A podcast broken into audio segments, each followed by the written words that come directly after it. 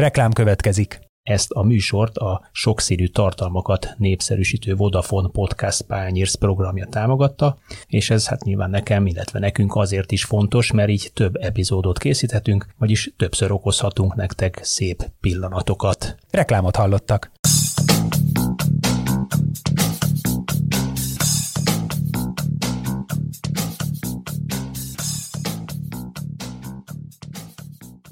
Sziasztok, ez itt a Zicser, a 24.hu focis podcastja, ezen belül is a Zicser Extra, a VB podcastunk, amelyben elérkeztünk ahhoz a naphoz, amikor lezárultak a nyolcad döntők, az utolsó két mérkőzésen is ö, túl vagyunk, itt ül velem, ja bocsánat, én Kálnokik és Attila vagyok, és itt ül velem ezúttal Rutka János, válogatott, a korábbi válogatott labdarúgó. Szia Jani! Jó reggelt kívánok! És Marosi Geri, a Sport24 állandó szakértője. Sziasztok, a, jó reggelt!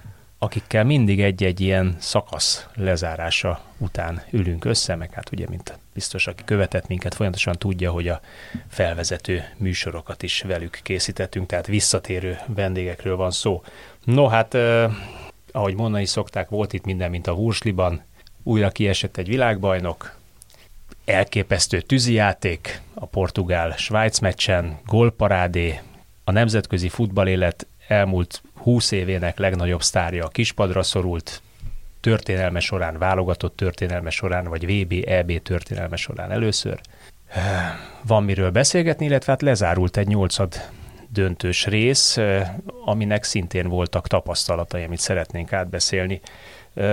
Próbáljunk már nekem kicsit rávilágítani arra, hogy, hogy van ez a Marokkó-Spanyolország 0-0, ahol a spanyolok aztán büntetőkkel kiestek, és hát tulajdonképpen ezt úgy fogalmaztam meg magamnak, hogy itt van egy mérkőzés, amit a nézők halára, a független nézők halára unták magukat, miközben hát az elemzők pedig konkrétan orgazmus éltek át, mert fantasztikus, azt mondták a különböző fórumokon, hogy ritkán van ilyen gyönyörű mérkőzés taktikai szempontból. Miért volt ez a meccs gyönyörű taktikai szempontból? Ezt tudjuk, ugye Gianni Brérának tak, tulajdonított mondat, hogy a tökéletes labdarúgó mérkőzés 0-0-ra végződik. ugye azt ő nem tette hozzá, gondolom, hogy ez mennyire néző szórakoztató. Tehát a futball nem a nézőkről szól de a futball nyilván a nézőkről is szól, meg arról is szól, gondolom, hogy nyerni akarsz. Gondolom most Marokkóban 0-0 ellenére az Szerintem örülnek. igen. Hát, szerintem, szerintem kevés marokkói nézőt találsz, Marokkóban, Brüsszelben, Amsterdamban és több európai országban örömtüzeket gyújtottak. Szóval kevés marokkói nézőt talál szerintem, aki elégedetlen lett volna a tegnapi mérkőzése, és úgy gondolom, hogy ők jobban is élvezték ezt az egészet, mint mi. Lehet, hogy jobban is izgultak közben. Hm, de szerintem ez, ez nem feltétlenül ellentmondás. Tehát jó, persze mindannyian szeretnénk egy, nem tudom, de én például nagyon élveztem a svájci szerb mérkőzést, még a csoportmérkőzések során. Ugyanakkor tényleg lehet, hogy ez mondjuk a lehet, hogy magasabb színvonalú volt, tehát mondjuk ami Marokkót véde, amit Marokkó védekezés címén bemutat, az tényleg olyan, amiből szerintem nagyon sok csapat tanulhat, hogy hogyan kell igazán nagy csapatok ellen játszani, hogyan kell teljesen megfojtani az igazán nagy csapatok játékát, és hogy ez nem tetszik a nézőknek, jó, de ők meg ott vannak a nyolc között, például Spanyolország pedig nincs ott, és Marokkó elmondhatja azt, hogy gyakorlatilag lenullázta a horvátok támadójátékát, a belgák támadójátékot, és a spanyolok támadójátékát. Kaptak ami azért pedig az előző... egy, egy darab öngolt négy meccsen. Igen, igen és a kanadaiaknak voltak a legnagyobb helyzetük ellenük, tehát helyzetminőségben az egyes XG-t nem érte el se Belgium, se Horvátország, se Spanyolország, pedig Spanyolországnak azért volt 120 nem tudom hány végig támadott perc erre. Jani, mit csinált ez a Marokkó? Vagy mit csinál ez a Marokkó? Most már visszatérő tendenciáról beszélgethetünk, amivel eléri ezt a statisztikát. Szerintem az érzelmi pluszhoz azért hozzátett eh, az is nem kis mértékben, hogy eh, hogy a csoportkört követően, ugye amikor kialakultak a párosítások, akkor mindenhol azért mind a nyolc mérkőzésen voltak esélyesebbnek gondolt csapatok. Bár mindenki nagyon örült, hogy ugye láthatunk most már több afrikai csapatot, több ázsiai kontingensről, vagy labdarúgásilag ázsiai kontingensről, kontinensről érkező csapatokat, és ezek szépen lassan, ahogy jöttek a nyolcad döntők, napról napra fogytak el ezek a, a, a csapatok, és úgy nézett ki, hogy hát itt az összes mérkőzésen papírforma lesz, és helyreáll a rend, és láthatunk hat európai és két dél-amerikai csapatot majd a negyed döntőben. És ugye Marokkó volt az egyetlen tulajdonképpen, aki megbontotta ezt a, ezt a papírformát, és mint egyetlen meglepetés szolgáltatta, ha most nem számítunk olyan dolgokat meglepetésnek, hogy mondjuk Portugália rúg egy hatos Svájcnak, akkor ők voltak az egyetlen olyan csapat, amelyik meglepetést hozott. És innentől, innentől elkezdve nyilván nagyon sokak szimpátiáját elnyerte, és náluk azért nem nézi senki azt sem, hogy esetlegesen olyan mérkőzéseket játszanak, ami nem annyira szórakoztató, mert hogy nyilván sokkal, de sokkal magasabb szinten, de olyan helyzetben vannak egy picit, mint Ausztrália, akinek ugye nem nagyon volt más lehetősége már ezen, ezen csapatok ellen. Nyilván játékos minőségben összesen hasonlítható Ausztráliával, és az a taktika, meg az a futball, amit ők játszottak eddig, az, hogy, ahogy Geri is említette, hogy három európai csapat sem tudott nekik, három európai top csapat nem tudott nekik gólt lőni, és az a fegyelmezettség, az a hiba nélküli játék és koncentráció, amivel ők eljutottak ideig, ez nyilván ez nagyon, nagyon szimpatikus tud lenni. Azt azért nem szabad náluk sem elfelejteni, és ez azért már nem kevés csapatra igaz, nyilván különböző mértékben és mennyiségben, hogy például a tegnapi kezdőcsapatukból is kilenc játékos játszik top bajnokságokban,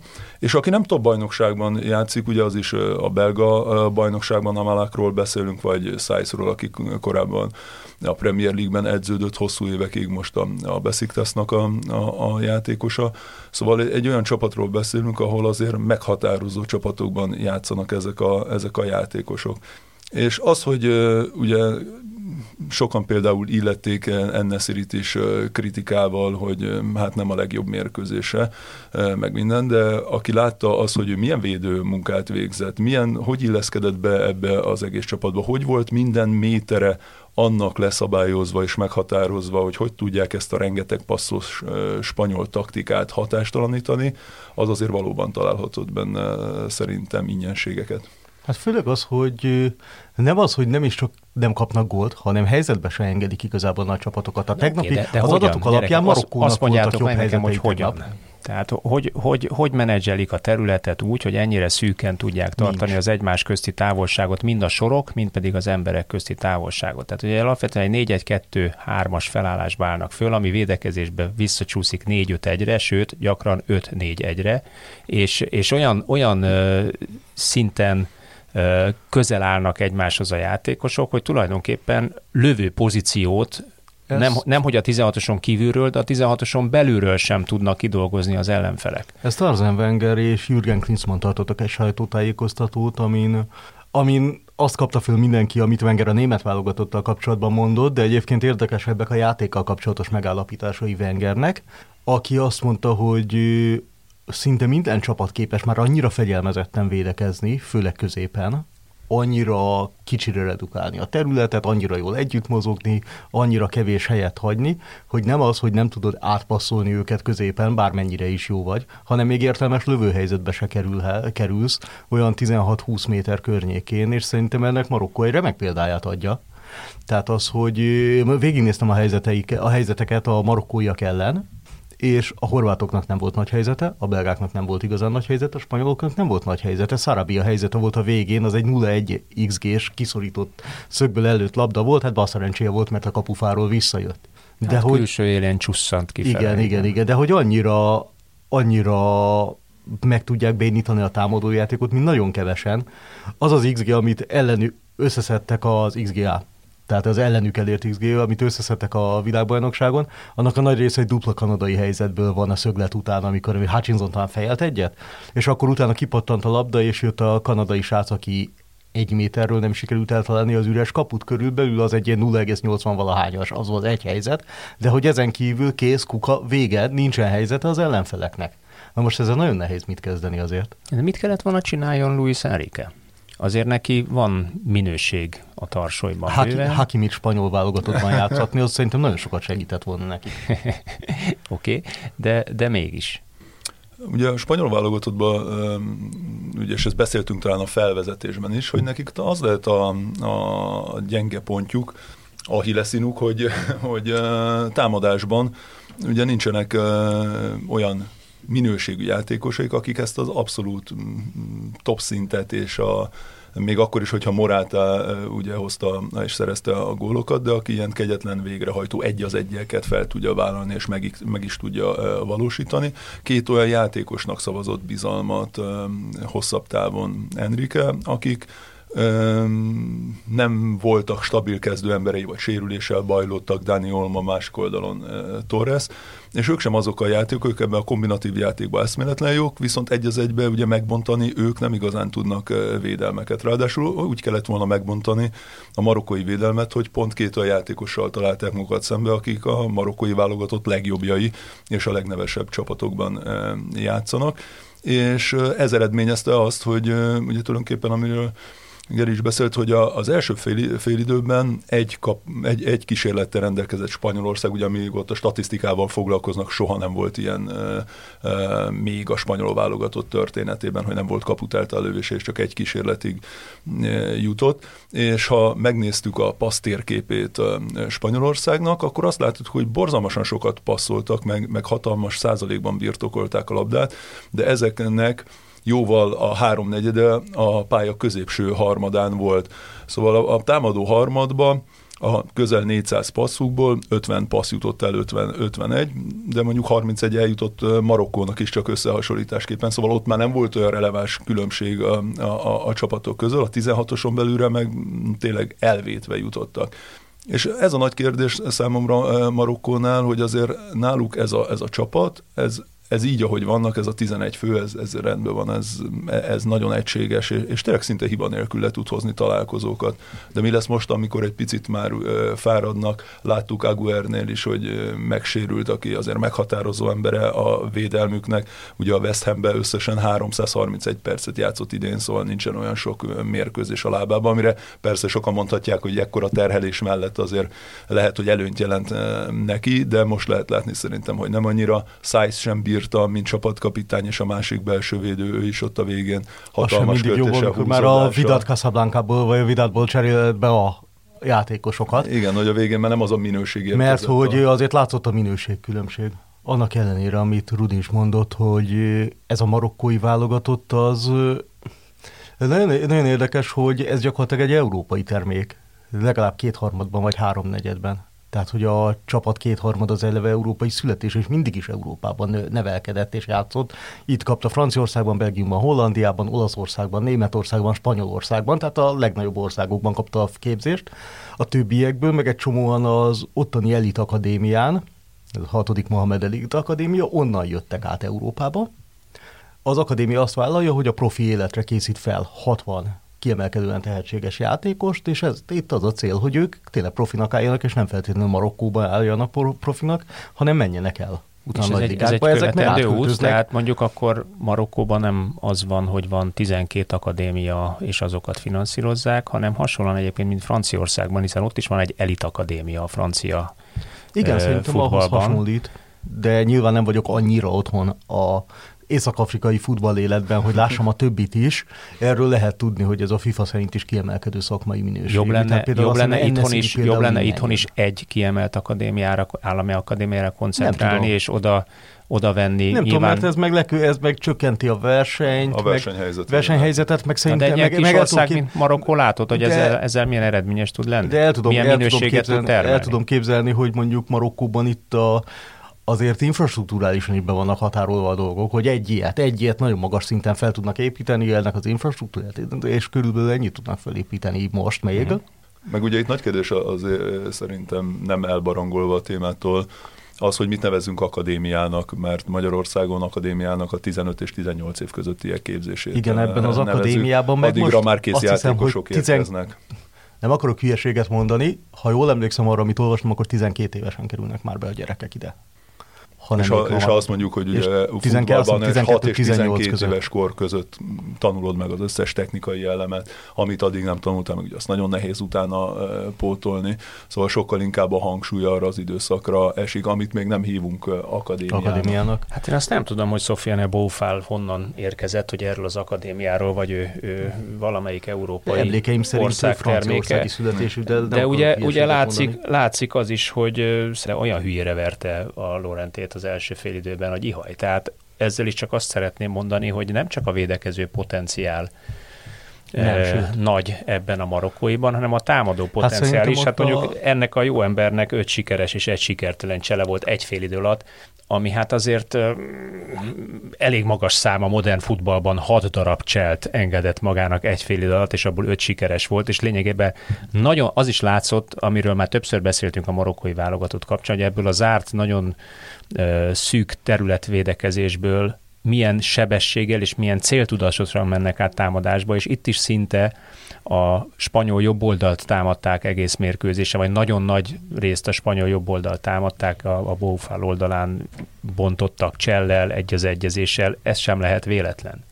Szerintem a marokkóiakban pont az a veszélyes, hogy még nem tudom, Ausztrália így be tudja tolni a buszt elég jól, ugyanakkor so- közel nem olyan veszélyes mondjuk előrefelé.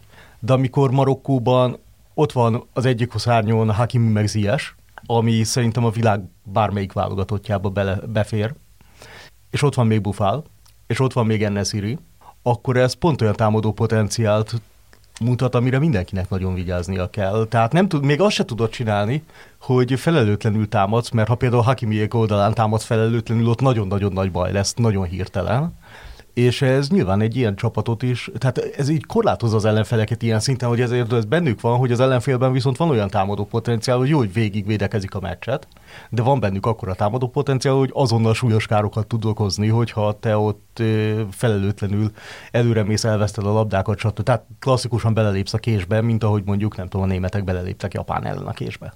Tehát ez egy, ez egy ilyen nagyon jól összerakott, és, és tényleg egy gyakorlatilag topligás termék, ahogy egyébként topligás termék. De én kicsit, kicsit úgy érzem, Ez egyébként hadd had beszéljek is. haza, kicsit úgy érzem, hogy a magyar válogatott közel hasonló felfogásban gondolkodik. Uh-huh.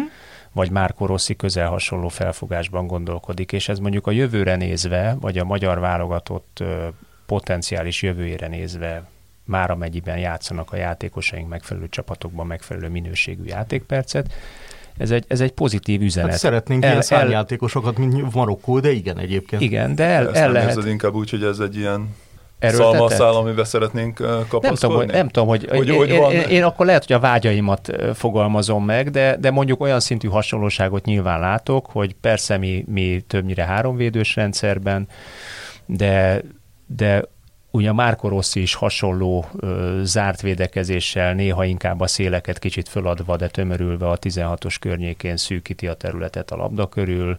Ha kell visszább zár, ha kell előrébb megy, nyilván a ellenfél minősége is határozza ezt meg. Marokkó ilyen szempontból kényelmes helyzetben van most már, mert a nyolcad döntő óta tulajdonképpen csak olyan csapatok jönnek majd vele szembe, és most is olyan fog vele szembe jönni, akinél ez kényelmesen játszhatja ezt a játékot. A másik kérdés ugye, hogy van-e más választása. Szóval, hogy... De, de nem is akar ő mást most már. Hát most már jönnek a portugálok, ugye Igen, velük igen, vannak igen, egy ágon, igen. hát nyilván láttuk tegnap a portugál, portugál támadó potenciált, erre is valószínűleg föl fognak készülni.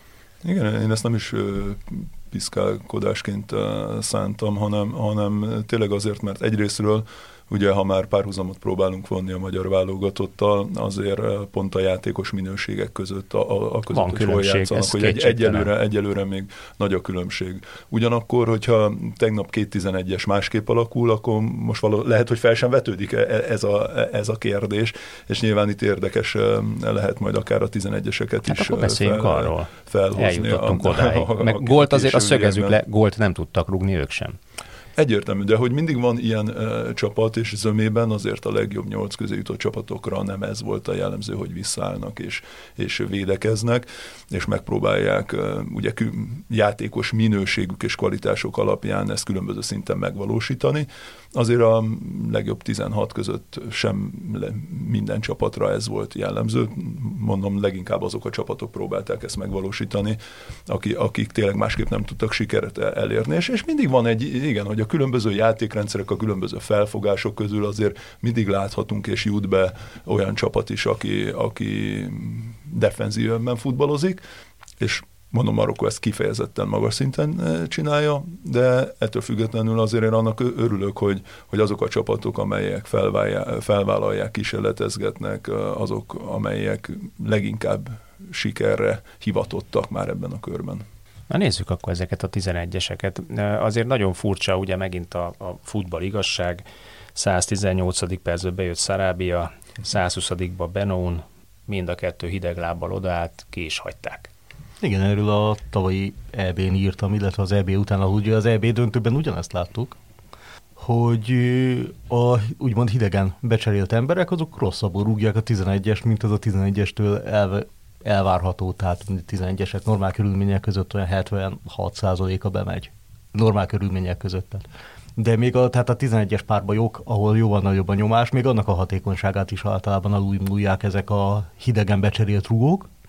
És az jó kérdés, hogy akkor viszont miért erőltetik ezt, ez nem tudom, hogy ez egy meghonosodott hiedelem, hogy az utolsó percben hú, biztos jó lesz, izé, jól rúgja, bízunk benne, úgyis, és szegény Szarabia ezzel rémálmaiban elő fog szerintem élete végéig jönni az, hogy neki volt a legnagyobb helyzete, és kapufára rúgta, majd a 11-est is kapufára rúgta, tehát ennél pusztítóbban, és ez így szerintem morálisan is azért megfelel, ez nem tudom, én nem voltam nyilván ilyen helyzetben, de azért ez megfektetheti a csapatnak a hangulatát, meg a fejében azért ez benne van, hogy azt is kihagytuk, bejött, azért, hogy 11-es rúgjon, ő is kihagyta, úristen, mi lesz utána. De konkrétan nagyon gyengén rúgták egyébként a spanyolok, rúgták. ezt szögezzük le kifejezetten gyengén rúgták a spanyolok a 11-eseket. Valószínűleg nehéz más jelzőt használni, vagy ennél csak durvábbat lehetne egy olyan helyzetre, ahol háromból hármat is kihagynak. De nem, az, De... az irány, az irány a, a, a pozíciók, ahova a labdák érkeztek, az minden statisztikai, minden, minden statisztikai kimutatásnak a, az alja, ahol, ahova nem szabad rugni büntetőt tipikus, vagy, vagy ha, ha büntetőt rúgsz, próbáld meg ne oda rúgni, mert azt fogják legkönnyebben a kapusok statisztikát erősítették. Uh, Luis Enriquék nem csináltak ilyen, ilyen mintákat, nem nézték meg Volt ezeket? házi feladat. Igen, annyi minden eszembe jutott ez alatt, míg beszéltetek. A, az egyik ilyen, hogy valószínűleg a, a spanyoloknál azért nem veri ez ennyire ki a biztosítékot, mert Ugye 2018 óta az oroszországi világbajnokság utolsó mérkőzésre óta, amikor Oroszország ellen pont ugyanígy a nyolcad döntőbe 11-esekkel veszítettek egy-egyes mérkőzést követően. Ugye azóta a nagy tornákon, Európa-bajnokságon és világbajnokságon, a kieséses szakaszban ők csak hosszabbításos mérkőzéseket játszottak, ezek közül egyetlen egy volt olyan, ahol nem kellett 11-est rúgniuk, és ezeken a, a találkozókon összesen 17-11-est rúgtak, ha jól számoltam, és csak 8 talált a kapuba. 47%-os hatékonyság. Ez valami, a Azt ők, ők simán, hozták a, a, simán hozták a papírformát. És ha meg, megnézzük, és ugye ezt is lehetne valószínűleg boncolgatni, hogy miért van az, hogy ez a sok passzos, nagyon labdabirtoklós, nevezzük barcelonásan tikitaká, tikitaka játék, arra elegendő kiesése szakaszban, hogy te folyamatosan csak hosszabbításban, vagy esetlegesen 11-es ugásokkal tudsz továbbjutni, vagy, vagy kiesni. És hogy ha ilyen fontosságú az, hogy te hogy te jutsz ebbe a periódusában a mérkőzésnek, és rendszeresen így dőlnek el a találkozóid, akkor hogy fordulhat elő, hogy ezt nem gyakorlod? És ez volt ugye a másik nagyon érdekes hír, ami tegnap napvilágot látott, hogy a mai világban, amikor már az adatok, ugye erről is beszéltünk a múltkori adásban, milyen mérhetetlen mennyiségű segítséget nyújtanak a csapatoknak, ez a 11-es ugásokra abszolút igaz, ugyanúgy a kapusoknak és a rugóknak is, hiszen lehet azt is látni, hogy tudni, hogy melyik kapusnak esetlegesen melyik sarok a, a gyengébb, melyik keze a, a gyengébb, hova ér oda lassabban, hogy egy ilyen helyzetben te nem készülsz maximálisan. Például a mexikóiak ugye már az Oroszország világbajnokságra is külön olyan szakembert és több csapat is alkalmaztak, akik kifejezetten csak a 11-esekre volt specializálódva, hova tovább? Ezekből a 26-os keretekből, Ugye már a kapusok kiválasztása is nagyon sok esetben helyez előtérbe olyan kritériumokat, hogy azok a kapusok jöjjenek, legyen egy olyan kapus a, a háromból a keretbe, aki a 11-esekre specializálódik, és ő őket... Igen, hogy kapus őket... cseréjét, ugye? Igen, hogy ő, ő, ő, ő is annak idején ugye be, becserélte Tim Krult a Newcastle kapusát a 11-es párbajokra. Aki, aki emlékeim szerint egyébként nem volt jó 11-es védő. Csak Előtte nem, igen. Csak, bejött, csak hogy bejött. akkor bejött, tehát ezt meghúzta és bejött. Igen, hogy erre trenírozták, hogy őt erre készítették fel. Kéz, kézilabdában is bevált gyakorlat, hogy mindig behozzák a, a kapust. De igen, de de hogy ennyire nem fordítanak rá figyelmet, úgyhogy tudod jól, hogy Igen, van ez, példa ez nagyon érdekes, és visszatérve ugye Szalábiának meg a Benónak a becserélésére, hogy, hogy sportági párhuzam, az NFL-ben is vannak 11-es rugó idézőjelbe játékosok, ugye a punterek, akik, akiknek az a feladatuk, hogy 40-50-60 yardról beíveljék oda a két magas kapufa közé a labdát. Előfordul, hogy meccsen, meccseken keresztül nincs erre szükség, de az az ember az ott áll, és egyébként egész mérkőzés alatt egy hálóba rúgdos, gyakorol, melegít. Ezt a futballban ezek szerint nem tudják megoldani, mert tök hideg lábbal érkeznek. Tehát nincs az, hogy a második kapussal elküldik a, a becserélendő szarábiát, hogy figyelj, hosszabbításon lehet, hogy 11-es lesz a 92. perctől mennyire el melegítsél, és akkor rúgdossál szépen kapura a kettes hát számú kapusnak. Egy, meg ez egy több változós dolog azért itt jóval több a bizonytalan. Ja, abszolút, a persze, de, azzal, hogy de, de, meg se, de meg se tudod tenni, mert nem készülnek erre. Nincs, nincs, valószínűleg nincs hely is, megfelelő hely is erre. Na mindegy, egy, egy dologra adjatok még választ, aztán kanyarodjunk rá a portugál mérkőzésekre, hogy mennyire meglepetés a spanyolok kiesése azután, hogy tulajdonképpen egyetlen mérkőzést nyertek ezen a világbajnokságon, a legelsőt De azt hetes, hetes nullra, egy olyan mérkőzésen, ahol tulajdonképpen mint kés a vajba szaladgáltak. Én pontosan a, azt néztem itt az éjszaka folyamán, hogy ha levesszük a teljesítményükből ezt a Kosztarika elleni 7 0 és, a, és az eredményeket, akkor, akkor azt láthatjuk, hogy egy szokatlanul borzalmasan magas labdabirtoklás, ugye a 76% átlagban az, az 76% feletti, az, az egy, tényleg egy brutális adat szerepel a, a nevük mellett. Viszont átlagosan ugye háromszor mérkőzésenként háromszor találták el a, el a kaput. Magyarul azt jelenti, hogy... Adod a spanyoloknak, lát úgyse tudnak vele mit kezdeni, csak passzolgatnak. Elég döbbenetes megállapítás, de ez a VB-nek, ez a három mérkőzés ezt igazolja. Igen, és ugye visszacsatolva a tavalyi Európa bajnokságra, ahol elődöntőt játszottak, és mit ad Isten 11-esekkel eh, estek ki, hogy eh, ott is megvolt ez a, ez a fölény, viszont ott nem volt ilyen mértékű, 66% volt átlagban a, a labdabirtokra, és ezzel ott is torony magasan nyilván elsők voltak, viszont a nevük mellett mérkőzésenkénti 18 helyzet kialakítás szerepelt, és magasabb, mint, mint 7 volt átlagban, szóval több mint 7 helyzetet alakítottak ki mérkőzésenként. Azért nem mindegy, hogy három kaput a lövésből, vagy hétből kell esetleg gólt szerezned, szóval sokkal hatékonyabb volt akkor Ruiz Enrique csapata. Egy kicsit túlzásba vitték szerintem ezt a dominanciát, ugye, és akkor itt lehet boncolgatni, hogy minden döntése ebbe az irányba ment. Ugye Rodrit hátra vitte középső védő posztjára. Hát Rodri adta a, leg, a legtöbb a legtöbb ö, célirányos paszt a támadó harmadba, azt hiszem Pedri után. Azt különben azért fel, ez, felírtam, hogy, azért ez mindent elmond. Hogy neki közel valahol, nem is találom, és mindegy, valahol 700 passz körüli volt, ugye ő adta a legtöbb paszt. Utána nyilván két spanyol játékos következik, de aki utána közöl, következik a listán, ő is csak 400-at.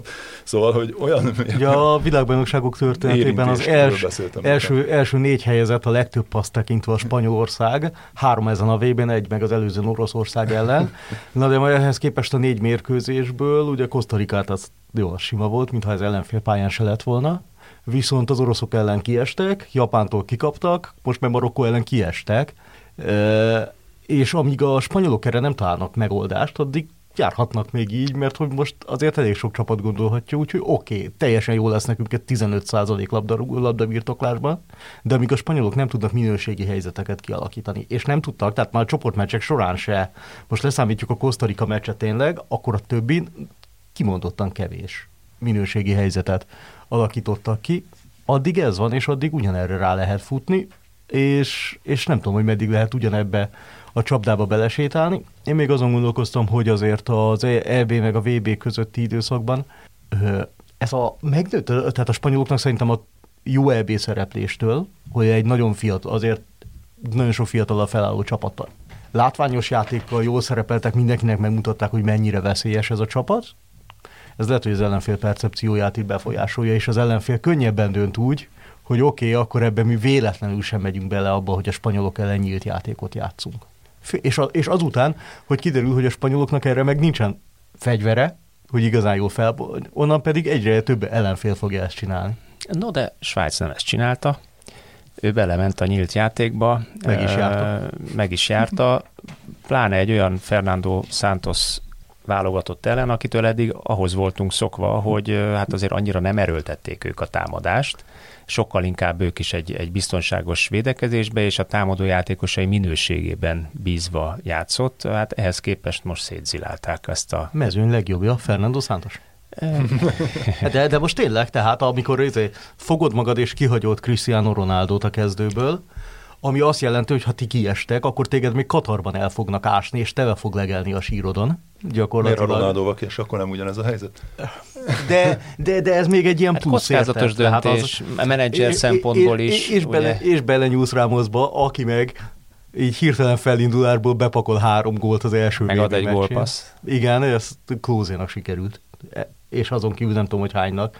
És azt hiszem, hogy ki, ö, volt kieséses szakaszban Mester 3 ilyen fiatalon? Talán így. Az valami Pelének sikerült legutóbb, mm-hmm. tehát az viszonylag, viszonylag elég jónak számít szerintem az is. De hogy ennyire belenyúlni, és ennyire idézőjelben elszabadítani a csapatot, amelynek mindenki tudja, hogy mennyire magas a minősége. Tehát ha az egész keret erősségét nézzünk, akkor szerintem Portugália top 4-es? Lehet, hogy top 4-es. Bőven. Bőven, igen. Ezt, ezt a, talán a legelső igen. adásban is megállapítottuk pont veletek, hogy, hogy itt azért minden poszton világklasszisok vannak. Tehát amikor a cserepadon Leao ül, Ja, Leo az, kap egy ilyen az, 20 percet. Az, az, az, az, úgy mindent elmond, és igen. eddig mindig be, be, kapott 20 percet, és mindig hozzá tudott tenni. Tehát ez egy olyan, olyan Most kész, olyan, olyan, is, tehát olyan luxus csere problémák azért olyan fegyver, olyan fegyver, ami, ami hát azért irigylésre méltó. Igen, Fernando Santos különben nekem az, azért húzott nagyot, nem csak Ronaldo kihagyásával, hanem mert beigazolódott, hogy hogy nem a Roberto Martinez utat szeretné járni, és nincsenek meg ezek a berögzült ragaszkodásai, és nem azt az egyféle csapatot fogja felállítani, ami neki már soka, oly sokat segített a, a, korábbiakban, hanem igenis mer változtatni, és hogy, és hogy ez, ez a mérkőzés bizonyította az be számomra, hogy a csoportmérkőzések alatt, bárhogy is teljesítettek, nekik azért ez egy ilyen kísérletezés volt még eddig.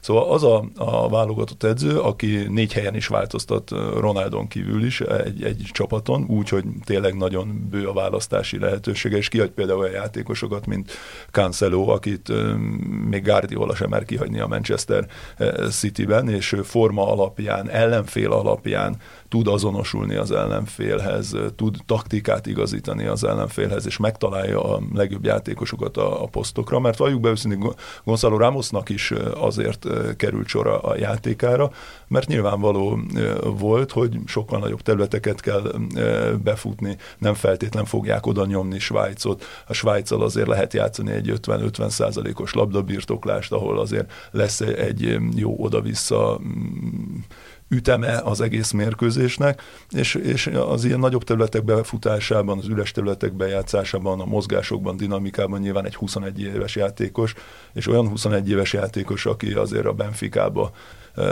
hihetetlen szezont fut és berobbant az európai futballban, nem csak Portugáliában, hanem a bajnokok ligájában. Benficánál már a pénzt számolják szerintem. Hát valószínűleg most lesz megint nyáron egy nagy tranzakció.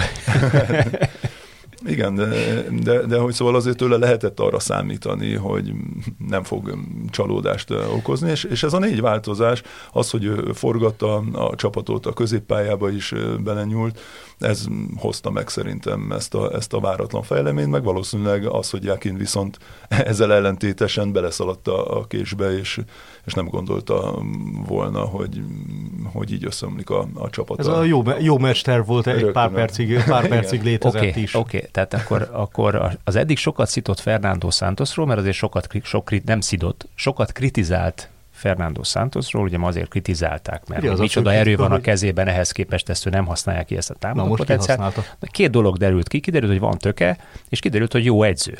Igaz? Tehát kiderült, hogy, hogy, hogy egy... Utóbbiban egy, azért nehéz lett volna, csak azt mondja, hogy jó, csak nagyon konzervatív, ugye ezzel kapcsolatban jönnek a kritikák. Akkor, akkor, akkor nem van, lehet, hogy akkor van, van, töke, van töke, és képes, képes komoly változtatásokra is, hogyha, uh-huh. hogyha az élet úgy hozza. De mi derült ki arról a csapatról, amelyik ezzel párhuzamosan egy eddig agyon dicsért Svájc, Svájc ellen konkrétan, mintha megtáltosodott volna, mindez Cristiano Ronaldo távollétében. Nyilván az olcsó poén ne, ne ebből adjuk a cikket, a kivették a féket, de nem kivett, hanem hát szerintem az azért látványos, hogy mennyivel dinamikusabb ez az egész, hogyha nincs Ronaldo. De ez nem azt jelenti, hogy Ronaldo ellen marha, marha hasznos, tehát mondjuk Marokkó ellen, hogyha marokkóiak ugyanezt csinálják, akkor az finoman fogalmazva is hasznos, hogyha vagy a kezdőben, vagy a cserepadon, de akkor meg nyilván be fogják utána küldeni. Ott van a világ egyik legjobban fejelő, legjobb technika, legjobban emelkedő, fizikálisan még mindig szenzációsan karbantartott játékosa, aki lehet, hogy nem fut annyit, aki lehet, hogy nem olyan dinamikus, mint fénykorában, és nem fog úgy letámadni, de lehet, hogy pont az a konzervnyitó kell, ami kell a marokkóiakhoz majd. És ezért mondom azt, hogy tényleg itt ez a luxus probléma kérdése, ami a portugáloknál fennáll. Én egyébként, én egyébként őszintén szóval nagyon kívánom azt, hogy, hogy beigazolódjon az, amit mondasz. Már csak azért is, mert amit ez a, ez a Ronaldo ember kap itt az elmúlt napokban, és aztán arról is lehet vitatkozni, hogy megérdemli vagy nem, nyilván ez is megosztja a közvéleményt, de amit kap egy olyan világeseményen, ahol neki arra kellene koncentrálni, hogy a létező legjobb formában segítse a csapatát, na ehhez képest gyönyörű kép volt, meg ott van a felesége videó is, amint 200 kamera tolja az arcába fotóriporterek egyebek, és nézik azt, hogy Ronaldo, aki kimarad a kezdőből, hogyan reagál egyáltalán, milyen a mimikája. Ha mosolyog, az a baj. Ha lefele konyul a szája, az a baj. Ha becsukja a szemét, az a baj. Ha Konkrétan, ha nem ürül a gólnál. Ha, ha, ha, ha nem csápol a gólnál, az a baj, ha csápol a gólnál, az a baj. Tehát ez az ember, minthogyha hetek, hónapok óta nem tudna Egy olyat csinálni. Melyik? Vajon? Az a baj. Igen. Tehát ö, konkrétan, konkrétan nem tud olyat csinálni, ami jó lenne. Hogy lehet így, Rudi, tehát hogy te, te voltál pályán, nektek is volt olyan szituáció. Hogy érezted évek, volna magad? Évek. 280 fotós de nem, nem. az arcodban, és azt fotózza egész meccsen, hogy mit csinálsz. Távoli, távoli párhuzam, de évek teltek el úgy, hogy a magyar futball válogatott, a magyar futballista nem tudott jót csinálni a pályán. Évek teltek el így. Milyen pszichésen egy ilyen szituáció? Nem azt mondom, hogy szerencsére, mert nyilván minden játékosnak az álma, hogy elérjen egy olyan szintet, hogy ennyien nyomják az órába a, a mikrofonokat és a, a fényképezőket de valószínűleg, hogy ez a, a legnehezebb szerintem a portugál válogatott körül, és, és ez nem csak a Ronaldo specifikus, hanem egész csapat specifikus, mert hogy nyilván e, ez a helyzet, ez kihatással van a, a csapatra is, a, a körülöttük révő információk, hogy hogy kell lereagálni egy ilyen szituációt, amikor úgy döntesz egy vezetőedzőként, hogy te a leginkább csapatba vágyott emberednek, vagy akit esetlegesen keleten mindenki látni szeretne játszani, fényképezkedni vele, akire kíváncsiak az újságok, azokra úgy döntesz, hogy na jó, nem rakod be, hogy, e, hogy ezt hogy fogod kirakni, pont ezekből a dolgokból kifőleg, amit te is mondtál, hogy beszéled meg a csapatoddal a taktikán kívül azt, hogyha úgy is fogsz kérdést kapni Ronaldóval, akkor nektek ez, ez hogyan kell ehhez viszonyulni, mit mondjunk, mi a közös álláspont, és hozzáteszem, hogy szerintem különben a csapaton belül nincsenek is ilyen problémák. Szóval ők tökéletesen tudják azt, hogy mi miért történik, megbeszélik előtte, és ez a felfújt sztori, ami Ronaldo körül rendszeresen kialakul, ez csak a külvilágnak szóló média felhajtás. Ennek a háttérben abszolút nincsenek meg ezek a hatásai, csak egy példa jutott eszembe. Ugye amikor megérkezett Cristiano Ronaldo a portugál válogatott edzőtáborába, és utána jött az öltözőbe Bruno Fernandes, akkor, akkor ugye köszöntek egymásnak, és ilyen hatalmas felhajtás lett belőle, hogy Ronaldo mimikájából, vagyis hát, bocsánat, Fernandes mimikájából látszott, hogy Ronaldo által tett nyilatkozat kihatása van a kettejük kapcsolatára, mert nem úgy fordult hozzá, nem úgy köszönt, és biztos, hogy ez kihatással lesz majd a világbajnokságra is. És utána nyilván egy hét múlva lenyilatkozták, hogy hát nem csak Ronaldo poénkodott vele, a háttérben fülébe sugott valamit, és, és semmi, szóval ilyen, ilyen abszolút nem is volt a, a háttérben.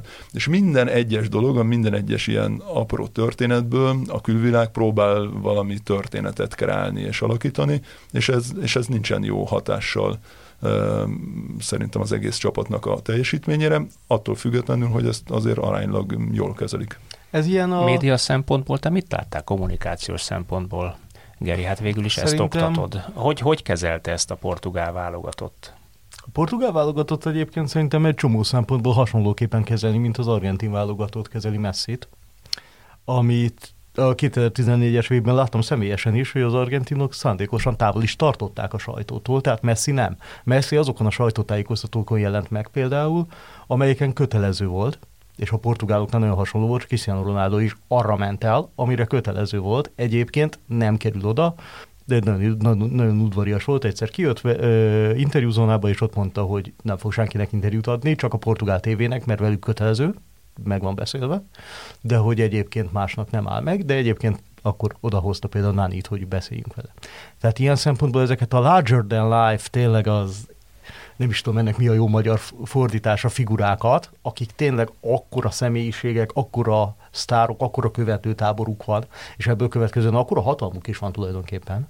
Ezeket próbálják egy kicsit eltávolítani ettől az egész totális őrülettől. Tehát ugye Ronaldo is, amikor volt sajtótájékoztatón, akkor körülbelül két mondattal rövidre zárta a dolgokat, hogy a Manchester United sztori le van zárva. Miután félrerakta az üdítőitalt. Igen. az edzői nyilatkozatokban minden rendben van, nem érdemes, tehát próbálják ezt a felhajtást totál eltávolítani valahogy tőlük, meg a csapatot is eltávolítani ettől a felhajtástól, és a felhajtást viszont nem lehet megszüntet, megszüntetni, nem tudom. Minden, minden, egy, minden portugál játékos és edző megkapja ezt a kérdést, de ők hogy kezelik Igen. ezt?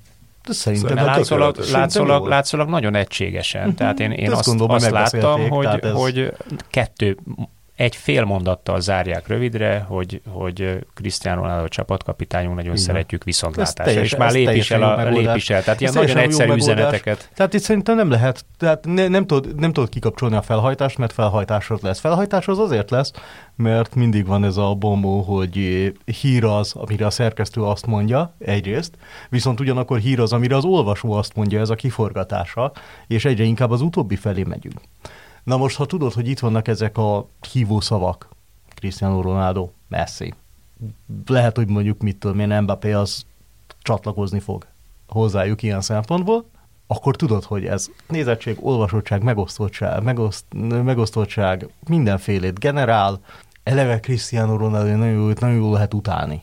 Nem, tehát a személyiséget nagyon lehet érte rajongani, és ugyanakkor nagyon sokan, szerintem sokkal többen utálják Cristiano Ronaldot, Ebbe mint a hányan mondjuk. most egy picit, nem is utálatban, nem, hanem inkább a vele kapcsolatos negatív uh-huh. hírek generálásába. Igen, igen. De hogy ez így az... Ö, ezt mindenki tudja nyilván a média részéről, mondhatjuk, hogy nem sportszerű, de akkor is, hogy ez klikeket hoz. Sportszerű az, hogy azt adja, nem tudom tényleg melyik, nem is akarom megnevezni, csak tegnap feltűnt, hogy az egyik nagyon nagy szerintem amerikai portálnak az volt a címében, hogy Ronaldo a kispadon, miközben helyére betett Ramos Mester hármas szerzett. Igaz az állítás? Igaz az állítás, persze igaz a cím. Tehát ez a Ronaldo, tehát ez simán lehetett volna más címben is eladni. Miért van benne Ronaldo? Azért van benne Ronaldo, mert többi olvasottságot generál pont.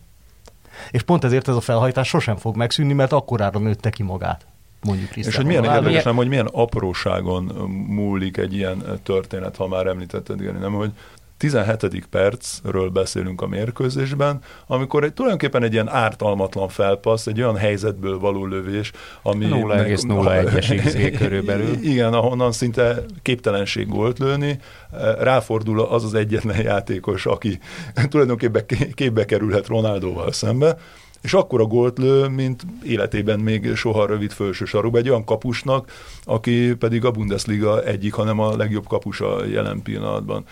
Szóval, és erről beszéltünk, így kezdődött talán ennek a mérkőzésnek a felvezetése is, hogy 17 perc alatt omlik össze egy meccs terv, és kell valami újat kitalálnod, amire most, hogy tudtál alkalmazni, vagy amihez tudtál alkalmazkodni, vagy sem, az nyilván egy, egy másik kérdés. De hogyha ez a momentum, ez a pillanat, és nevezük talán a képességeken, meg mindentől egy picit szerencsés pillanatnak is nem történik, akkor ez a mérkőzés ugyanúgy egy nagyon szoros találkozó, és ugyanúgy nem lett volna. Én azért vitatkozom vége. veled, mert mi volt eddig jellemző Portugáliára? Rúgtak 17 perc alatt egy gólt, mi történt? Visszaálltak, szépen altatták a játékot, szóval véletlenül kaptak egyet, akkor megint megrázták magukat, és rúgtak egyet, aztán megint visszaálltak. Most nem ez történt. Most nem ez történt, és ebben egyébként pont az a Bruno Fernández az egyik főkolompos, aki itt azért már öt gólban volt benne ezen a világbajnokságon, ami, ami szintén egy, vagy a másik főkolompos, bocsánat, ami szintén egy, egy, egy brutális uh, szám, csöndesen, és, és az egész gépezet nem hátrafele állt, hanem ugyanúgy ment tovább előre. Hát és ezért, ez, és ezért mondom, hogy... A második gól szerintem az, hogy az, hogy rárukták azt a másikat, illetve Pepe ráfejelte azt a másodikat, amivel aztán nem elég, hogy a svájciak mesterve az ki volt utána, a svájciaknak már futni kellett mindenképpen az eredmény után, mert 0-2-nél kiesésre szakaszban mindenképpen el kell kezdened futni, és irreálisan magas kockázatokat is vállalni, és hát a portugálok pont annyira jók, hogy így gyakorlatilag apró darabokra tépjék azt a csapatot, amelyik irreális kockázatokat vállal. Amelyik ennyire kinyílik. Ha ez sokáig, tehát ha ez a mérkőzés a 80. percig szerintem 1-0 marad, az arra mozgóllal, akkor, akkor Svájcnak azért egész jók lettek volna még az esélyei. Hiába kapták a korai gól, de, de az, hogy kapsz utána még egyet, utána már annyira bele kell menned. Ne, nem tudom, egyébként én nem nagyon tudom elképzelni, hogy egy ilyen játékerejű nagy csapat, hogyha két gólos előnyt szerez, utána ne, ez, ne az legyen a vége, hogy meg is nyeri azt a meccset. Az egy gólos előny, azt láttuk szerintem az, vagy, vagy amikor, so, amikor itt sokáig szorosan tudják tartani a meccset, akkor mondjuk az Argentina-Ausztrálon is láttuk, hogy ott azért jó, meg volt 1-0, 2-0, de az ausztrálok nem nagyon változt, szereztek egy gólt, és a vége mégis meg lett az egyenlítési lehetőségük. Itt az, hogy már korábban meg volt, Garam Józsi bácsi volt ilyen edző, lépni. Aki, aki azt mondta, hogy jobb egy 1 0 vereség, mint, egy, mint kinyílni, mint fejetlenül neki szaladni a fordítás érdekében, mert az 1 0 ból hamarabb lesz egy-egy, mert előbb-utóbb mindig lesz egy olyan helyzet, amit véletlenül be tudsz rúgni. Mai napig itt cseng a fülembe az öregnek, mindig ez volt a, a filozófiája. Nagyon érdekes, hogy ez milyen, milyen edzői felfogásbeli különbségek Jó, jelentés nyilván, mutat. Egy Talán a dél-koreai hogy... edzőnél is ugyanezt láttuk, hogy ő is viszonylag őszintén állt neki futballozni, és vissza se vett belőle. Azt mondta, hogy így futballozunk. Őszintén le is futballozták őket. Igen, igen. De hát ezek ellen a csapat ellen ez van, őszi, őszinte kőkemény lefutball, lefutballozás lesz a vége szerintem, hogyha így neki mész. De hát a svájciaknak nem volt választ. Tehát az opcióik azok enyhén szólva ra- radikálisan szűkültek. Kapnak egy gólt az elején, kapnak még egy gólt, amikor a, a, amikor az egész jó lenne, ha sokáig tartják a 0-1-et, az még oké, okay, mert abból még lehet valami, de kapnak még egyet, és onnantól kezdve így, nem tudom, így kitört a teljes káosz. Meg nehéz összehasonlítani szerintem annyiból, ezt most meglestem a dél-koreai mérkőzéssel, hogy hogy amikor kapsz Brazília ellen e- e- egy gólt, akkor nem valószínű, hogy az első fél időben még ki kell nyílnod, és ugyanúgy folytatni és felvállalni a játékot, mert ugye ott 35 perc alatt végezték ki őket, csúnya szóval élve azért itt ez egy picit másképp nézett ki Portugália és Svájc vonatkozásában, bár azt hozzá kell tenni, hogy Gonzalo Ramosnak azért volt az első fél időben is három-négy lehetősége még a, a gólján kívül is, és Pepe fejes gólját megelőzően. Nyilván ez, ennek nagyon sok aspektusa van, szerintem azért sokat számított az is, hogy, hogy Jakin azért próbált változtatni egy picit a jó megszokott hadrendjén, forgatta a csapatot náluk, azért nem álltak minőségében rendelkezésre olyan játékosok, akik esetleg lendítettek volna. Pont azt néztem, hogy azért azok a cserejátékosok, akik Portugáliánál még bejöttek, és itt már nem is lehet pihentetésnek nevezni, hanem nem is tudom, játék lehetőséget kaptak, a, kapott a többi sztári szólott, olyan minőség érkezett a, a pályára, hogy a, ott nagy változást azért nem véltél felfedezni Portugália erősségén és játékán. Szerintem ez a nagyon hosszú kispada különbség egyébként, ami itt a választóvonal valamilyen szinten, már talán a nyolcad döntő és a negyed döntő között is, és majd később is lehet, az nyilván nem véletlen, hogy a, azért a VB-t mindig nagy csapat nyeri, a tradicionális futballhatalmak közül, és az egy olyan csapat, aminek általában van például 23 topligás játékosa. Jelen esetben 26 topligás játékosa, mert most nagyobbak a keretek. Az azért egy óriási különbség ahhoz képest, ahol lehet, hogy van mondjuk 14 ilyen játékosod, de egyszer csak el kell kezdened becserélni azokat, akik már nem és akkor kijöhet a minőségbeli különbség, és az, arra rámehet egy meccs. Különben nem azt érzitek, bocsánat, meg egy szó Portugáliával kapcsolatosan az a hasonlat jutott eszembe, hogy ugye ők másodikak voltak a csoportjukban Szerbia mögött, és így pócselejtezőt kellett játszaniuk, ahol Törökországgal találkoztak először, és, az, és azt a vonalat azt mindenki nagyon várta, hiszen a másik oldalon Olaszország Észak-Macedónia mérkőzés volt. Milyen jó meccs lesz az olasz Igen, és hogy mennyire jó lesz majd az olasz sport, és azon dől el, hogy melyik nagy csapat nem jut ki a, a világbajnokságra. És hogy Észak-Macedónia egy utolsó pillanatban szerzett átlövéssel, távoli lövéssel, az egyetlen kaput eltaláló lövésükkel végvédekezve az egész mérkőzést, és mm, tényleg az utolsó erejüket is odaadva a győzelemért megnyerték a, a találkozót, és kiverték Olaszországot, és ugyanezt érzem most is egy picit Marokkóval kapcsolatosan, hogy Marokkó, akiről senki nem számított, kiverte Spanyolországot hosszabbításban, láthattuk a sérüléseket, mennyien elfáradtak, a, elkészültek a, az erejükkel, és megint egy esélytelennek gondolt csapat kivert egy nagy csapatot Portugália elől, és utána ugye láthattuk um, évelején is, ahogy Portugália utána a sima 2-0-ra könnyedén megnyerve a mérkőzés jutott ki a világbajnokságra, hogy egy pici ilyen áthalást érzek most Ezt a forgatókönyvet azért bele lehet látni, igen. Könyvet, Meg hát az egyik legnagyobb kérdés Marokkóval kapcsolatban, hogy ezt a koncentrációt és tényleg fizikálisan meddig mikor lesz az a pillanat, amikor kijön rajtad mondjuk a fáradtság, akár hát, fejben hogyha megnézzük, ez az Ámrábátot, aki injekció a lábában éjjel háromig a meccs előtt fizioterápián vett részt, ja, és így, így végigbírta ezt a mérkőzést, de. hogyha jók a Rudi statisztikája, akkor 50 passzból vagy 50-szer futott át ebben a kevés 23 százalékos labdabirtoklásban rajta labda, akkor azért lehet látni, hogy úgy, ezek úgy beleállnak ebbe a harcba, ezek, hát a, ezek a srácok. Szerelés, meg az, a, rengeteg azt hiszem, hogy a, rengeteg párharcot nyernek, de egyébként összességében is mar, azt hiszem Marokkó a legjobb védekező párharcokban, vagy a második legjobb. Szerintem a második legjobb százalékosan a véget, védekező párharcokban Brazília után. Hát ugye egyéni statisztikában és Hakimi az, aki a legtöbb szerelés, szóval nagyon jó állnak a játékosok ja, védekező statisztikákban. Különben aki nézi, a, látja, nekem szerencsém van ugye az olasz bajnoksággal, láthatom többször is, azért a Fiorentinában is kimagasló. Extra jó játékos. Itt de most Nyújt. nézem, fölírtuk, hogy, hogy hétből hét párharcot nyert meg, százszázalékos szerzésre, kilenc labdaszerzés. Igen, az összeszerelési szóval, kísérlete sikeres volt. Szóval egész, egész döbbenetes.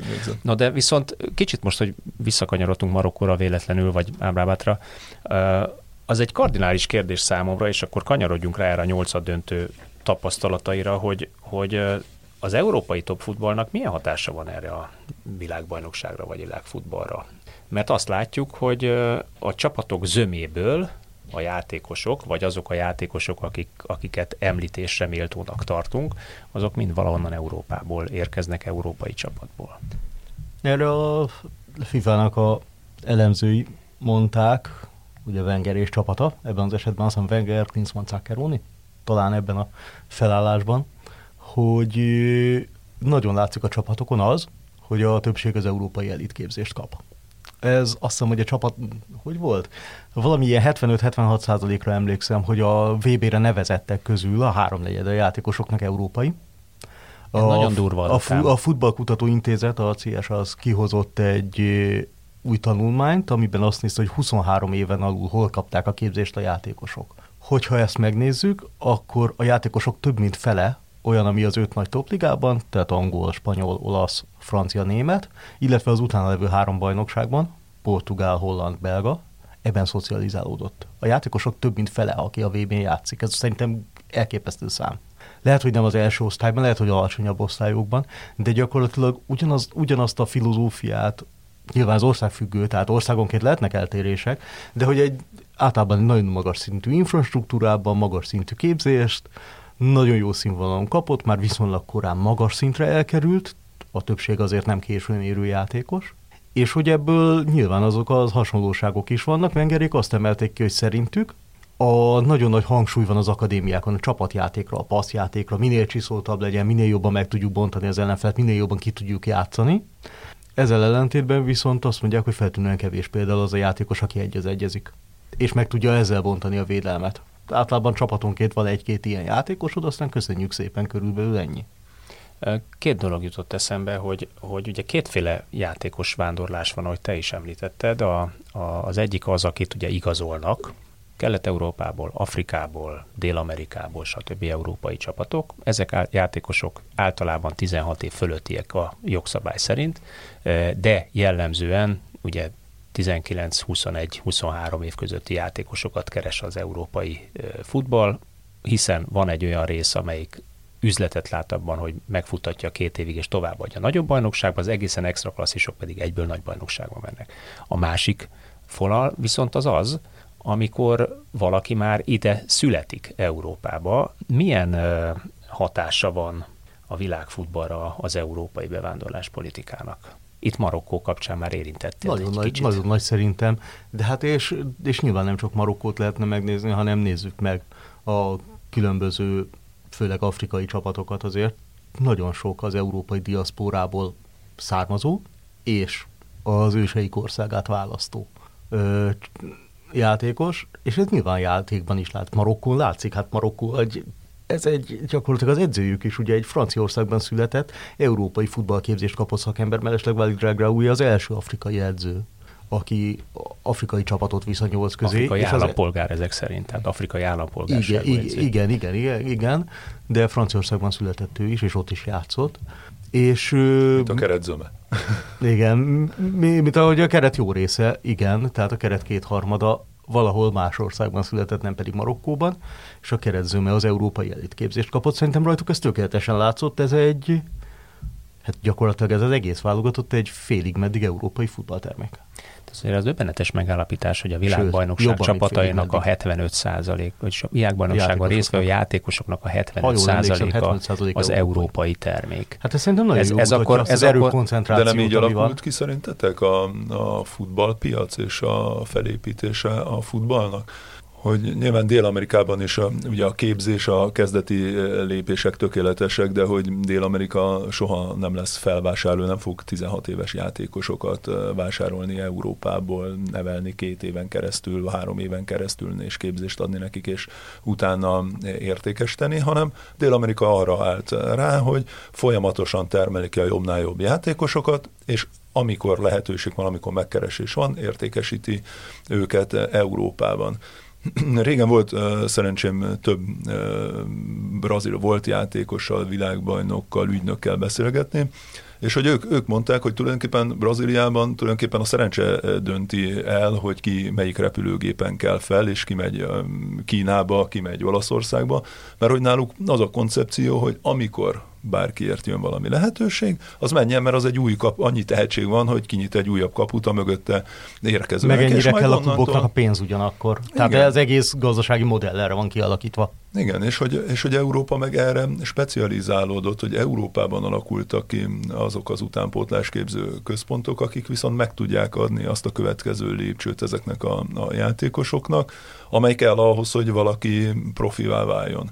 És hogy pont Amerikával kapcsolatosan volt most, vagy van most az az érzésem, itt a fejlődésüket nézve az elmúlt időszakban és a válogatottjuk teljesítményét, hogy Amerika azért tudjuk, hogyha bármiben e, rációt lát, és, és látja benne a pozitívumot, és belekap, és időt, energiát, forrásokat mellé párosít, akkor, akkor náluk lehet előrelépés ezen a, a téren, és mivel négy év múlva ugye náluk lesz a, a világbajnokság, Látható az is most milyen fiatal csapata volt Amerikának és, és Kanadának, hogy náluk szerintem van esély arra, hogy az elkövetkezendő években ugyanúgy egy picit Európából azért akár az utánpótlás képzés terén, akár a felnőtt futball terén elkezdenek felzárkózni hát, Ha, ha, ha valahol, akkor, az, akkor Észak-Amerikában van egyszerre az a gazdasági erő, annyi forrás, hogy és tudást vásároljanak. Tud, hogy kiegyenlítse ezt az egypólusságot? De egyébként meg labdarúgó kultúra is van azért, tehát elég hosszú, főleg a, az ottani nemzetiségi közösségek körében azért mindig is igen erős volt a labdarúgás népszerűség, a tömegesítés is megvan, tehát lehet, hogy ott fog kialakulni egy következő ilyen erőcentrum. Korábban, korábban látom bele, mint nem tudom, Kínába. Uh-huh. Hát sőt, hát Kína próbálkozott is már, de ott, ott, ott az látszik, hogy annyira nem, vagy megtorpant. Ez Azért nagyon érdekes ez a felvetés, bele van, amit... bele van írva, a központi bizottság beleírta a hosszú távú tervbe. Tehát okay. ott, azért, ott, ott azért ezt ne vessük el. De nem az öt évesbe. Nem az öt évesbe, az 50 éves tervbe. Oké, okay, de ez nagyon érdekes, amit a, a Rudi felvetett, mert ugye ezzel a 75%-kal azt látjuk, hogy azért nagyon egypólusú a, a világfutball, és Európára támaszkodik hát minden szempontból. Ha, hasonló lesz. És Afrika, Afrika is már európai futballt játszik, mert olyan szövetségkapitányuk van, aki már itt szocializálódott, és ugyanezt a kultúrát viszi uh-huh. vissza. Vagy legalábbis valamilyen hibrid, igen, erős európai vonásokkal, igen. Igen, de, de, de most ez tényleg nagyon érdekes fölvetés, ez, és pláne Mexikóra is kitérnék, mert talán Mexikó az a bajnokság, vagy Mexikó az az ország is annak a bajnoksága, amelyik uh, otthon tudja tartani a játékosai zömét, és nagyon-nagyon jól fizető bajnokság, sőt, hát ott, ott is van egy-két olyan európai játékos, akire ugyan kalandorként tekintünk, de például azért a franciák is hazahívták a válogatottba a meg nem mondom most a nevét annak a támadónak, akit istenként tisztelnek Mexikóban, de nem fog eszembe jutni a neve, na mindegy, nevekkel mindig bajba vagyok. És ugyanakkor az észak-amerikai bajnokság az MLS-en is azt látjuk már, hogy persze csomó játékost elküldenek Európába, de Európából is most már olyan játékosokat igazolnak, és olyan tőkerős az amerikai piac, hogy olyan európai játékosokat igazolnak, akik nem biztos, hogy levezetni mennek oda, sőt, sőt, kifejezetten, kifejezetten jó futbalistáik vannak. Zsinyákra gondoltál. Zsinyák. Na, igen. Nekem Köszönöm is, szépen. Nekem is meg kellett néznem.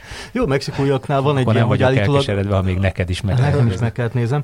A, az a mexikóiakra, maguk a mexikóiak mondják azt, hogy ott van egy ilyen irreális túlárazás, ami a játékos kiáramlásukat nehezíti, hogy megjön a kérő és kérnek tőle egy olyan összeget, amiért vehetnének egy argentint vagy brazilt, mit fog csinálni, megveszi az argentint vagy a brazilt, nem a mexikóit fogja vel- De, de, ez, de ez a mexikói futball tőkerőségét is jelenti, hiszen ott tudja meg tartani tudja tartani, játékos. persze, persze. Csak kérdés egyébként, hogy például hosszú távon az jó-e a mexikói futballnak, vagy az lenne jobb, ha a mexikói futballnak, ha lenne 50 játékos, ha európai topligás szinten? Oké, okay, de ott Van ki- valami áthallás, vagy érzel valami áthallást? Érzek. Érzek áthallást. Megint a magyar piacra gondolunk? Érzek áthallást. De egyébként, ha már az MLS-t említettük, akkor azért az is sokat mond, hogy az argentin válogatottnak most voltak keretében MLS játékok.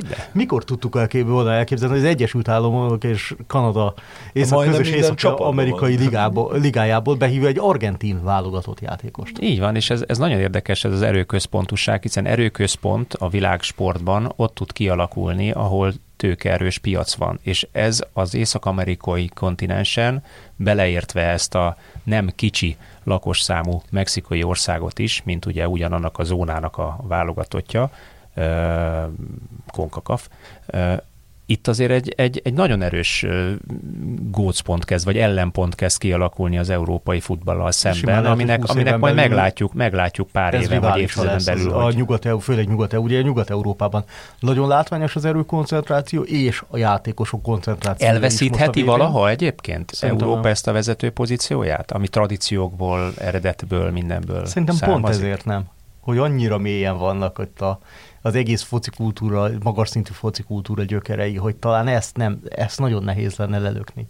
Akarattal és pénzzel. Viszont ez a- Megközelíteni lehet, tehát föl lehet nőni melléjük, de azt nehezen tudom elképzelni, hogy mondjuk ezek a nagy nyugat-európai erőközpontok így elhalványulnak. Hát hosszú időt vesz legalábbis. De azt igénybe. elérhetjük mondjuk, hogy a, a hát melyiket mondjam, maradjunk csak a magyar példánál, a Kansas City-ben nagyobb sik lesz játszani, mint a Manchester City-ben? Ezt nem hiszem. Ezt nem hiszem. Akkor, ezt a, nehéz akkor Los. Angelesben nagyobb sik lesz játszani, Nem, szerintem nem. mint a Manchester City-ben? Szerintem, szerintem nem, de odáig például eljuthatunk, szerintem az viszont reális, hogy egy nem tudom, egy minimum mondjuk egy holland, de lehet, hogy még akár francia bajnokság szintjén is fogunk egyszer beszélni az MLS-ről. Hát szerintem arról már most beszélünk bizonyos szempontból, sőt, ö, pénzügy, pénzügyileg azért már a hatodik Persze, helyen van persze, a, a de- világfutballban. de- de hogy azért- Nézőszámban is most már hatodik Igen, helyen igen van, és de mondjuk játékerőben nincs.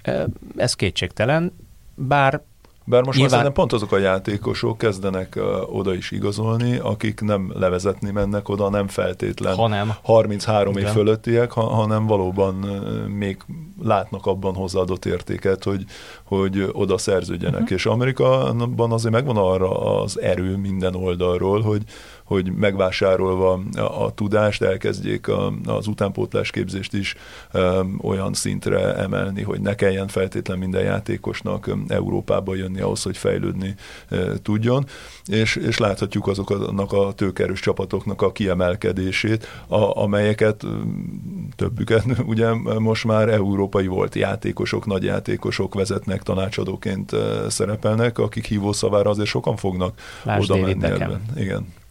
Hát a, a, amit még el tudok képzelni egyébként, hogy Brazíliában kialakulhat még egy erőközpont, de ahhoz valószínűleg tényleg azt kell, amire egyébként a brazil klubok szervezkednek, hogy egy Premier League jellegű elszakadást csináljanak akár. Mondhatni, megpucsolják belülről a rendszert a nagy klubok, és De kialakít- Amerikának nagyobb esélye van, nem? Most Hát, meg stabilabb, meg minden, tehát igen, de hogy, de hogy ugye Brazíliában ott lenne, tehát ott viszont ott van a kultúra, rengeteg játékos, van, rengeteg pénz van az országban, csak nagyon egyenlőtlenül van elosztva, és ott el tudom képzelni esetleg még, hogy kialakul valami hasonló, hiszen hosszú... De ennek még a hosszú, nyomát se látjuk, ennek, ennek, még, ennek még nem látjuk, miközben Amerikában ennek még nem azért látjuk, effektív. de azért zárójelben jegyezzük meg, hogy itt az elmúlt egy évben Brazília olyan törvényeket hozott, hogy beengedik a külföldi tőkét a fociba, és megjelentek egyből a befektetők, tehát attól kezdve, hogy Ronaldo nem Cristiano, hanem a Nazario, vagy a fenomén, hogy ahogy a brazilok nevezik, tehát megjelenik Ronaldo, de megjelennek már amerikai befektető csoportok, és ha ott mondjuk föltőkésítik, és lenne egy ilyen elszakadás, amiben azt mondják, hogy egy ilyen külön liga rendszerben kiemeljük az első osztályt, az szerintem óriási vonzerő lehetne. Hát az biztos, mert közönség van. Közönség van, Dél-Amerikában. Ha van közönség, Dél akkor van televízió, ha van televízió, akkor van bevétel. Igen. És hát a világ az leg... meg. Azért nem is tudom, azt hiszem szurkolók száma alapján, tagok, tagok száma alapján Flamengo a világ legnépszerűbb klubja. Az azért az komoly.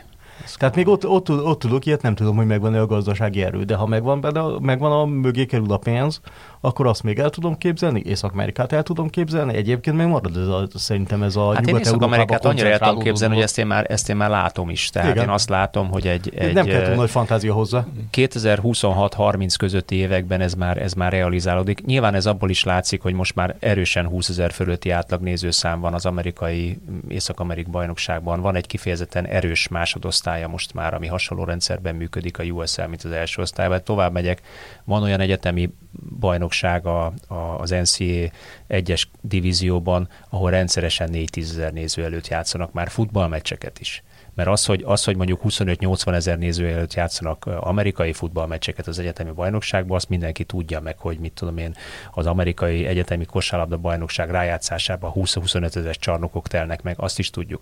De az európai futball ilyen szempontból egy kicsit mostoha gyerek volt, de most már ott is azért, ott is azért nagyon mozgolódnak, és látszik az, hogy, hogy, hogy igen komoly potenciál van ebben, mert azért mégiscsak egy 300 milliós országról beszélünk, hogyha ennyi néző nézi, az ilyen reklámbevétel, az olyan televíziós bevétel, és ez előbb-utóbb nagyon durván be fogja indítani ezt az amerikai kontinens futballját. Igen, és én valóban látom az ellenpólust.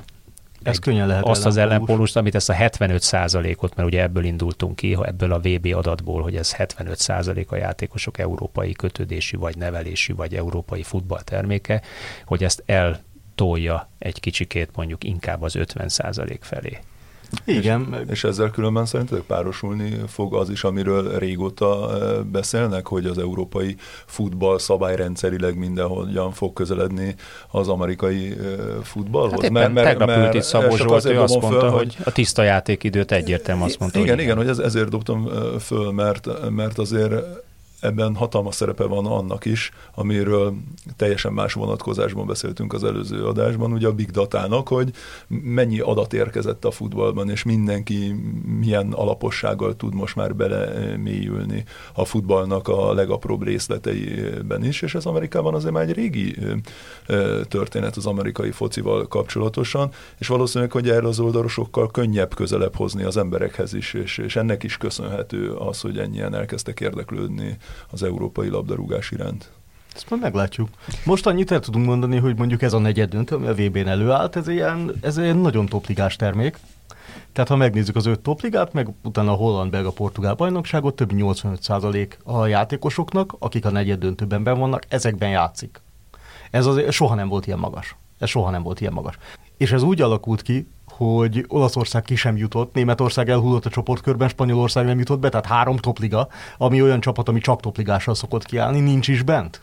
Tehát, hogy ennyire koncentrál, tehát ebből azért ezt az erő koncentrációt ugyanígy le lehet mérni, azt el tudom képzelni nagyon simán, hogy két-három világbajnokság után nem ez lesz az adat, hanem vagy hozzá kell számolnunk még mondjuk egy, nem tudom, észak-amerikai bajnokságot, tehát mondjuk hozzá kell számolni az MLS-t ezekhez a ligákhoz ez simán lehet, hogy ebbe az irányba megyünk, de Na, most, sőt, most azért egy rendkívül erő koncentráció. Nem? Igen. Hogy oda szerződni fognak az játékosok. Bizony.